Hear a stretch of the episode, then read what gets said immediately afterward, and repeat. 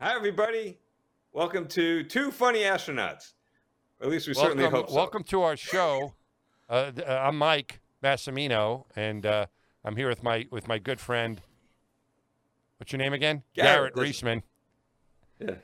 And so Two Funny Astronauts. This is our very first show, Garrett. How do you feel about it? I'm nervous. I'm terrified.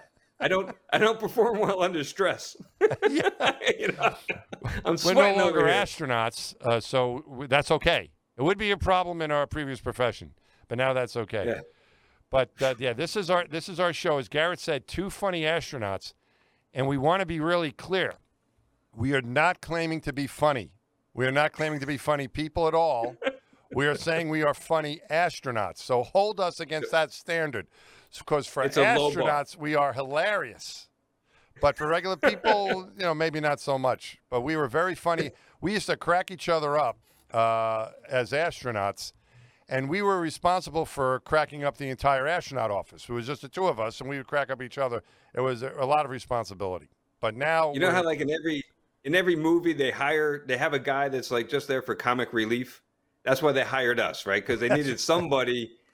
around just so it didn't get too boring, right? That was the whole point. I think that's how we got selected. Someone needed to be funny, and we were the funny astronauts. And now we are funny former astronauts, and so we don't have our astronauts colleagues to entertain any longer as much. So we're trying to entertain the general public. We'll see how this goes, but this is our first try at this, and I'm just really thrilled because Garrett and I speak a couple times on the phone, and I think the way this came up was just our conversations. People would overhear us and say, "You guys should have a podcast." If my sister or whoever was listening, somebody overhear us talking on the phone. That's pretty funny stuff. So we'll see how it goes if we can keep going with that sort of theme here in this podcast. Mass, so thanks for listening. Hey, how do you think it's going so far? So far, I think probably not very good, but who's to know? You and I are having fun. That's the main thing. So we'll see. We'll see what happens. All right. So that's right. It. So this is our first show. So Mass, tell me, what did you do? When you were at NASA, good place to start. I was an astronaut for 18 years. I was selected as an astronaut in 1996, and I was on two missions. Both of my missions were to the Hubble Space Telescope. I was a spacewalker, basically a repair person for the telescope. And Garrett, what did you do at NASA? Sorry, you said Hubble. It got me a little pissed off. Yeah, you have to understand that the Hubble, you guys get all that extra money. You had all that special treatment. You guys are, no offense, Matt, but you guys were kind of prima donnas over there. No offense taken. I that's the way we like it. We like the special attention. And when you mean by money, it wasn't in our pocket, just to be clear. We all got paid the same government rate. The money we had was in stuff like equipment and PR tools and stuff like that we had. Yeah. We were very well. It was space flight the way it was supposed to be. Yes, we were treated very well, better than everybody else. And that's what we expected. And I think it was appropriate. Wait. Is it true? Tell me, is it true? I heard. And I think that you guys, when you would come out of your practice runs for spacewalking training, that you would have like a professional masseuse give you a massage. Is that true? That's not true, but that should have been the case. I wish I would have thought of that. They would have done anything for us because so just the reason that for all that was is the Hubble Space Telescope was a very expensive piece of equipment, billions of dollars, and NASA was very proud of it. And we had to keep it working. Cheap. What's the that? Space station is cheap, right? That was like basically free. We have billions of dollars. You know how much that thing cost? They were, I'm sure, space station is very valuable, and but I wasn't gonna go here, but I am now because it's too late. It's in my head. My friend Drew Feustel was asked, "What is the difference?" Cut that name. Maybe we don't want his name out there. But an astronaut who had been on Hubble was gonna go spacewalk on space station. It wasn't me that was asked this question. So I never got to say spacewalk on space station. And he was asked, what's the difference between spacewalking on Hubble and spacewalking on space station? And he said, well, with Hubble, I felt like I was doing brain surgery. On space station, I feel like I'm being trained to do landscaping. Now, he said that once, and he never said that again because his crewmates wanted to murder him. So that was the last time that line was ever used until now. Landscaping. I'm glad you're not going to mention that. I'm glad you're not going to mention Drew Feustel's name. Yeah, that's really good that you took that out. The guy that said that, my good friend, who's the assistant chief of the office. We are going to have to cut that, Jason. We can't get him in trouble. No, we're keeping that in. All right, so it's him. So, yeah, I had a couple ex-Hubble guys, or at least one. I did a spacewalk with Mike Good, and he was a Hubble guy. And we used to tease him mercilessly about that all the time. We were like, hey, because we were going up to the space station. We were on Atlantis, this STS-132. And we would be like, hey, Mike, when are we doing our IMAX movie? How come you got one on the Hubble? How come we don't have one, So it was kind of a thing. He used to come to SpaceX. So, by the way, I'm supposed to tell a little bit. So I did two missions, both to the space station. Mike over here did two missions up to the Hubble. And then I went off to work for SpaceX. And I was there for 7 years working with Elon Musk. I was at NASA for 13 years. But when I was at SpaceX, Mike Good was still working for NASA. And he would come to work with us. And we used to have this barista station with froyo. And basically, we put all the sugar and caffeine into the employees that we could. Right, we just juice them up, and then they would buzz around and get the work done. And they had a menu, and it was like, "What's that?" Better than putting it in the rocket ship. Go. Yeah. And right. And then the menu at the barista had like all these different things, and it was all alliteration, right? So it was like lunar lemonade, I can't remember all the different ones, but there was Hubble hot chocolate, and I was like, no. We're not doing any Hubble. And so I made her change it right before Mike came in because he was all excited. Like, oh, Garrett, they got Hubble hot chocolate here in the lobby. I'm like, no, they don't get it. And I said, it's hypergol hot chocolate. You change that. And I used my management clout as an executive at SpaceX to change the name of the hot chocolate and get rid of that Hubble. Okay, no Hubble. So anyway. So, you started complaining about Hubble. Sounds like you're a bit jealous. That's what it sounds to me. You're like, hey, why don't we get a movie? Why don't we get this? There's a little bit of jealousy there. So yeah, I can understand it though. I'm totally fine with it. And Mike Good, who you're referring to, I got to spacewalk with. Bueno is his nickname because we're very creative with nicknames at NASA. Last name Good. So yeah, you got to spacewalk with him, and you also wasn't Linehan on one of your missions? Did Linehan? Yeah. Yeah. On your first mission. I did my first spacewalk with Rick, yeah. There you go. So he was another Hubble guy. He was on my first flight, so I got to fly with both of us. I didn't get to spacewalk with Rick, but I did get to spacewalk with Bueno. So surrounded by anyways, good stuff. So that's where we ended up. That's the stuff we did at NASA. We flew in space a couple times, did spacewalks. And the space station was really, I wish I would have had a chance to go there, but that didn't work. But I got to go to Hubble, which was great too. But Why don't we, we talk about space travels and things we got to do in space, but what about, how did this start? We usually don't talk about that. I'm taking this opportunity because as astronauts, we talk about it like spaceships and what we're doing here and there, but how did this actually start for you, Garrett? How did you first get interested as a little kid, I assume, or somewhere along the line that you wanted to try to be an astronaut?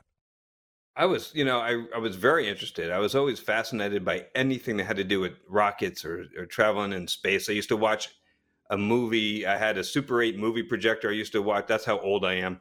And I used to watch the films of Apollo 11. I used to watch those mission highlights over and over, see Neil and Buzz walking around on the moon.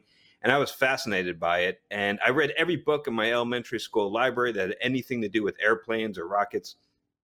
But then... I never thought, like, if you asked me what I was going to be, I don't know about you, Mass, but if you asked me what I was going to be when I grow up, even when I was in high school, I never would have said astronaut, even though I was fascinated by that stuff, because I didn't think I could actually do it. I didn't think it was actually possible. And part of the reason was when I was watching those Apollo missions, all those guys I was seeing up there walking on the moon, they were all test pilots, okay? And I have a mom who we'll talk about throughout this podcast, I'm sure. But I know your mom very well. I was, as an aside, I was Garrett's family escort, and his mom needed her own escort, which ended up being me. Everyone else had to fend for themselves. But I was family escort for Garrett's crew on one of his missions, and I got to know and love Mrs. Reisman very much. Please tell her I said hi. She's terrific. I think you just did. She's going to be, if there's one person who's going to watch this thing, it's her. I think we got one guaranteed listener for this podcast, and it's my mom. So she'll hear it. Don't worry. But one thing, amongst the many things about her, one thing is she's scared of flying. And I don't mean like flying on the space shuttle or flying like an X-15. I mean, like, she's scared of flying on United. Okay. And so the idea that I was going to grow up and be a test pilot, that just was not going to happen. I do remember toying with that idea. Like when I was in college on Parents Weekend, we're in this restaurant in Philadelphia, and it's Parents Weekend. So there's like a family style Moroccan restaurant. It's full, a whole giant room full of families with their kids, and I tell my mom, like, hey, I'm thinking about joining the Air National Guard to become a fighter pilot in my, like, as a hobby. And she's like, and she freaked out, right? She totally freaks out. She lost it, and she starts yelling at me, and then she starts like soliciting the other parents in the room, like, would you let your child do this? No, of course not. It's like, and it's like so embarrassing. I'm turning red. I knew some of the other students in the room. It was terrible. So I would have told you in high school that I was going to be like a doctor or an engineer. I was always interested in the STEM stuff, the science, physics, and math. But I never would have said astronaut until near the end of my time as an undergrad. I got a hold of some of the bios of some of the people that NASA had just selected, and found that they weren't all test pilots. There were some scientists in there, engineers, medical doctors. I remember seeing Leroy Chiao. Leroy Chiao was one of the guys, and Ellen Ochoa were in that Air and Space magazine article. And I'm like, yeah, they're not test pilots. So I started thinking, hey, maybe this is possible. And that's when I got serious about it. But it wasn't until my final year as an undergrad. How about you? Did you always want to do it? Yeah, I did as from a little kid, but just to follow up, at least going those ways, you could trick your mom. She wouldn't know. She wouldn't know that, like, no, I'm not flying at all, Mom. I'm going straight to the spaceship. But she didn't have to know about that. And just so people get an idea your mom is like at your landing. I think it was your second flight on your landing. And we were waiting by the, I was with her and all the other families. There was maybe one other astronaut there as an escort and all these families. And it was the tower, the tower where the control tower for the for the shuttle landing facility is within view. It's a couple hundred yards down the runway, and we're out on some viewing stand. And your mom's not very tall, if I remember right, Garrett. She's kind of she's kind of little. Yeah, how tall? She's like 5 foot tall or something. She's not. She's kind of little. Your mom? She's 4 foot something. I think she was having trouble seeing, and she's like, "Mike, I can't see anything." Oh, I'm sorry. I don't know what to say. She goes, "Can we go up there?" And she points to the tower. I go, "I don't know. That's the control tower." And I go, "Why not, Ms. Reisman? Let's give it a try." So there's a space shuttle coming in to land. It's not like a regular airport. You probably never get into a regular airport tower, but we had clearance because there's a lot of people that guarding the place, and I was able to get through because I'm an astronaut, and I kind of ring the bell. It's like, hey, I got Mrs. Reisman here. Can we come up? And they go, sure. So we ended up going up. We took they didn't let us in the in the control room, but we got to sit on the little balcony on the outside there, and your mom and I watched you land, and it was pretty cool. I felt kind of bad about it because I always wanted to do something like that, and I used your mom as an excuse, like Matt, get out of here. Well, I've got Mrs. Reisman, and her son is coming back to Earth. So, but that was your mom, that's where we watched your landing. So, no one was going to say no to Ms. Reisman that day. So, I think she'd be very tough to convince to let you go become a fighter pilot. Yeah, it was tough. It was tough. Yeah. And but I eventually ended up going off to graduate school, and then eventually actually got called down for an interview. But before I talk about that, what was your experience like when you were a kid? Were you one of these kids like say I'm gonna be an astronaut when I grow up? Or? Yeah, I'm a little older than you. I was born in '62. You were born in like '68, right? What year you were born then? And so I was 6 years old when they landed on the moon, and that's what got me interested, seeing those guys on. So I was like, Neil Armstrong was my hero. And then I found out about the test pilot thing. And as I got to be about 8, I was like, I can never become an astronaut. I was afraid of heights. I was afraid of just about everything. You know, I grew up in a, you know, my neighborhood was a little tough, and I was kind of running scared most of the time.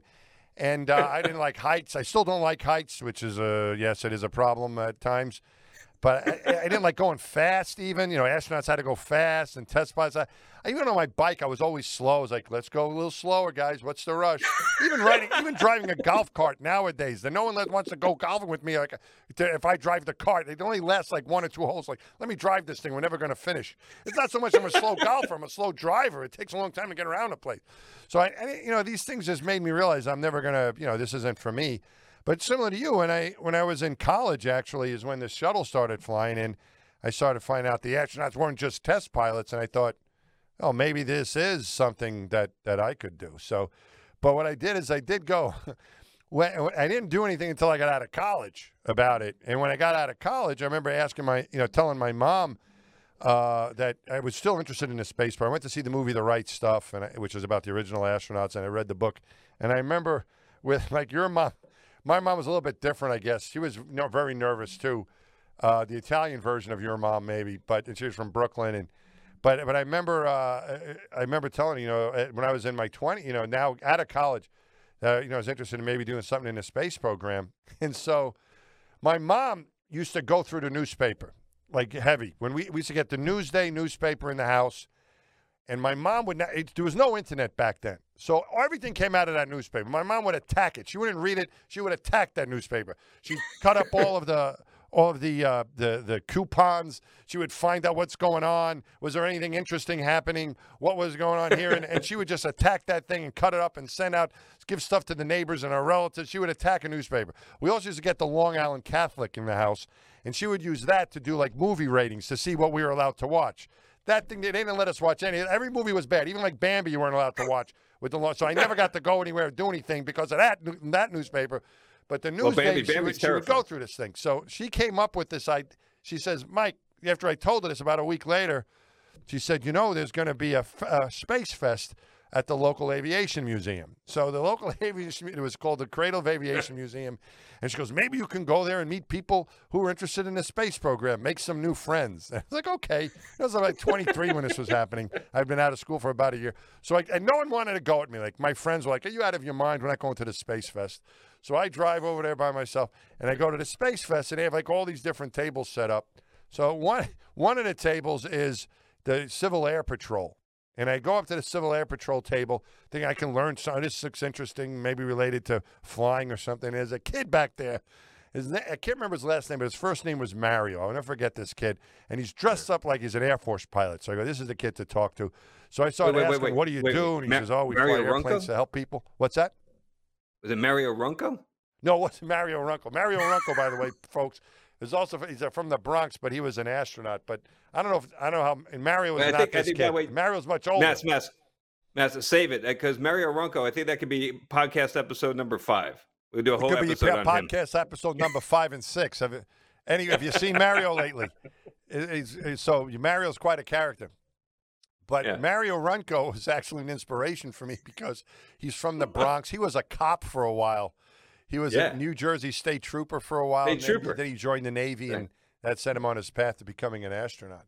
But very funny guy. But this kid named Mario, I remember talking to him, and I was asking him questions, and he's saying how he's learning to fly an airplane, and he wanted to be an astronaut one day. I go, really? What are you going to do? And he said, I'm going to learn how to fly now. I'm going to fly with the Civil Air Patrol. Then I'm going to go to the Air Force Academy. I'm going to learn how to fly jets. I'm going to become a test pilot. Then I'm going to become an astronaut. I'm like, wow, this kid has got – I'm like, how old are you? And the kid's like, I'm 14. Like, here I am taking advice from this 14-year-old kid. I go, I'm already too late. I didn't know how to do any of these things. I don't know how to fly a plane. I was already too late. I already went to college. I can't go to the Air Force Academy. I'm sunk. And then I turned my head, and there was another group of people – And they were like more my age. In fact, like my age or a little bit older. They were like in their 20s and 30s. So, all right, maybe I'll see what they have to offer. This kid's on his way. I don't have to stand a chance. So I'm looking for maybe a plan B. And I go up to these other people, and the name of the club was like the Space Club or the Spacefarers, something like that. We want to go to space or something. So I said, what do you guys do? And the guy, the guy's there behind the thing goes, oh, we're a group. We want to all go to space. I go, that's the group for me. I want to join. How do I join this group? I want to go to space. So they say, all right, fill this thing out. And I go, do you have meetings or anything? They go, yeah, come to our meeting. And they're having a meeting at somebody's house. So I convinced my girlfriend. No one, again, wanted to go with me. I was a little nervous, so I convinced my girlfriend to go to this thing. And we go to this meeting. And what it was, the reason that they wanted to go to space wasn't for, like, science or exploration. They wanted to get away from Earth. And it wasn't like they wanted to get out. They just wanted to leave. And, like, going to Europe wasn't good enough. It wasn't like they wanted to travel. They wanted to leave the planet. They didn't like it. They needed somewhere else to go. It was like a cult. These people wanted to leave. And all they did during this meeting was talk about how they were going to leave. And I'm like, how are you going to get there? Don't you need a spaceship? And like, oh, someone's going to develop a spaceship, and we're going to volunteer. And I go, really? I go, where are you going to go? And they go, oh, someone will build a space colony, and they're going to need someone to go. We're going to be the ones. And I'm like, I don't really know if this is a well-cooked plan. And they kept eating dumplings. I remember it was like a Chinese dumpling festival going on. And like, you guys, if you want to get off the ground, you better stop eating. All they were doing was eating and talking about someone's going to. This is not. And I remember leaving that meeting and the door closing behind us. And I look at my girlfriend. I go, "What do you think?" And she says, "I think you've lost your mind," is what she said. So that wasn't going to work. So I figured the only way you're really going to go to space. It almost kind of sounds like you got sucked into like an Amway meeting or something. Like these guys are going to have you. It was some like a pyramid scheme. I don't know what it was. It was just. It was just a bunch of crazy people. So I realized that the only way to do it is to go get more education and apply to NASA and see if you can make that work. Because these other schemes weren't going to work for me. But that's what it was like, just not knowing what to do. And my mom finding this article to try to help me. That was my first step. I think going off to Columbia and becoming an engineer was probably, and then MIT was probably a better plan than like hanging out with the cult, eating the dumplings. But what about that kid Mario? I want to know. As hard as that was going to be to go through grad school and apply and all that to try to become an astronaut, that was, I thought, the better way to go. So, for you, you went. Wait! I want to know one thing. Yeah. What happened to that Mario kid that had it all wired? The kid that had it all figured out. I don't know, man. I don't know. And that's another thing that's interesting, Garrett. Is when I was trying to become an astronaut, or even years past then, doing stuff like being an intern at NASA, I would come across people that were telling me, they were going to become astronauts. I go, really? How are you going to manage that? And they would tell me their plan, and I'd be like, wow. I don't know what I'm going to do. And none of those people panned out. I think, there's something to it that, there's I think certain part of it was you need to be a team player. And I'm sure that little kid Mario was, I don't know what happened to him, but he seemed like a nice kid. But a lot of people, you're thinking they're going to just sign up for it and you're not. It's a very competitive thing. And anyone who gets picked is lucky. I'm worried this Mario kid's got, might be really pissed at you. Then he might be like, well, how come that guy had no idea what he was doing and they picked him and not me? I'm thinking that he might have your picture on like a dartboard in his basement. You ever worry about this? You ever stay up at night worrying about this? No, I'm not. I don't. And I think the reason is because when I met Mario, I am pretty sure that as impressed I was with him, he was in the other polar opposite, unimpressed with me. I'm sure he just put me in, the list of people that were there. He put me in the I'm like some grandma, something like. I just was a faded memory in that guy's mind. I don't think he would remember at all. No. Wow.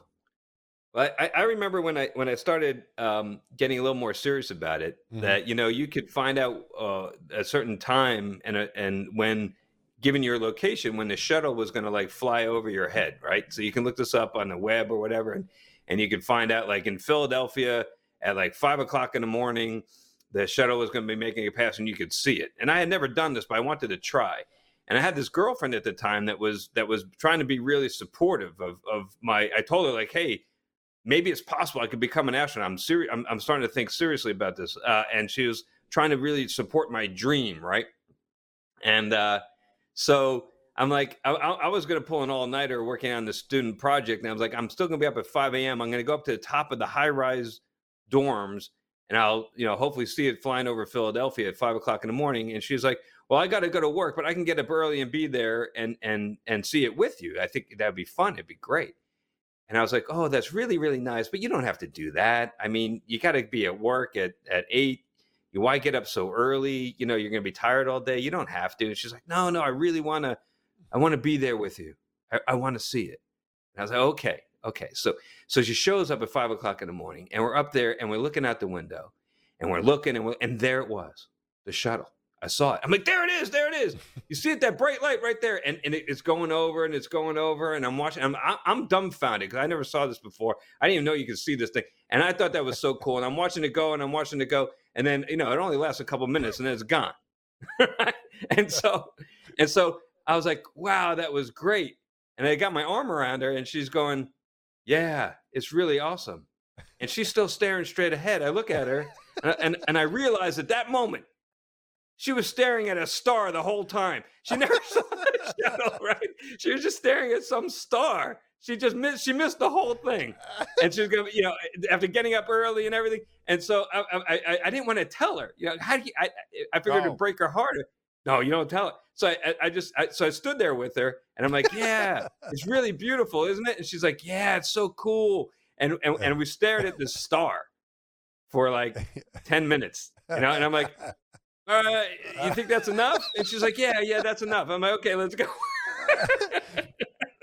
at least and so to this day, she still doesn't know. And maybe, I guess she might now, but she doesn't know that she was staring at a star the whole time. Oops. Well, at least it was a star. It could have been like, the light on the 7-Eleven or something like that. Oh, look at that. Yeah. At least she was looking at a star. She's kind of in the general area. That's pretty good. It wasn't that far off, I guess. I think that's pretty good.